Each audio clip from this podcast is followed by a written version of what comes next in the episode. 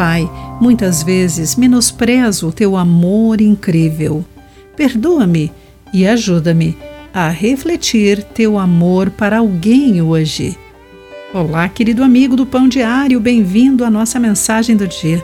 Hoje vou ler o texto de Tim Gustafsson com o título Correndo para o Amor. Nora era de baixa altura e não se intimidou na presença de Brígida, uma mulher beligerante, com 1,80 m de altura, que a encarava com raiva.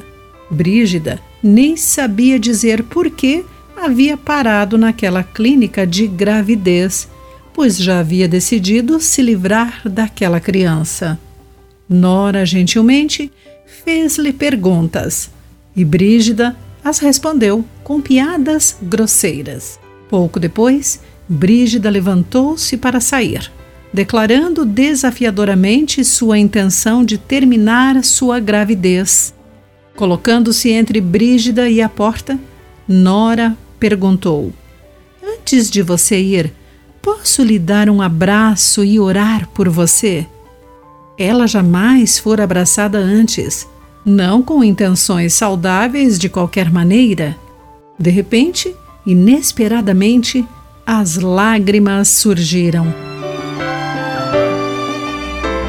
Nora refletiu bem a essência de nosso Deus, que amou o seu povo de Israel com amor eterno, de acordo com Jeremias 31, versículo 3. O povo sucumbiu pelas duras consequências de terem violado as orientações do Senhor.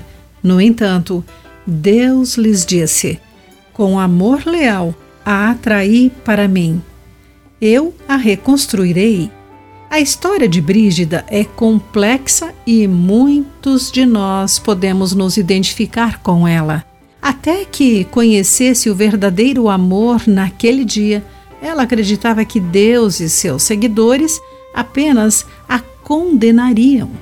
Nora demonstrou-lhe algo diferente. O Deus que não ignora nosso pecado porque nos ama, além da imaginação.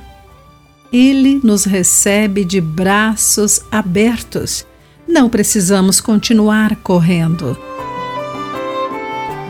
Querido amigo, qual a sua percepção de Deus? Pense sobre isso. Aqui foi Clarice Fogaça com a mensagem do dia.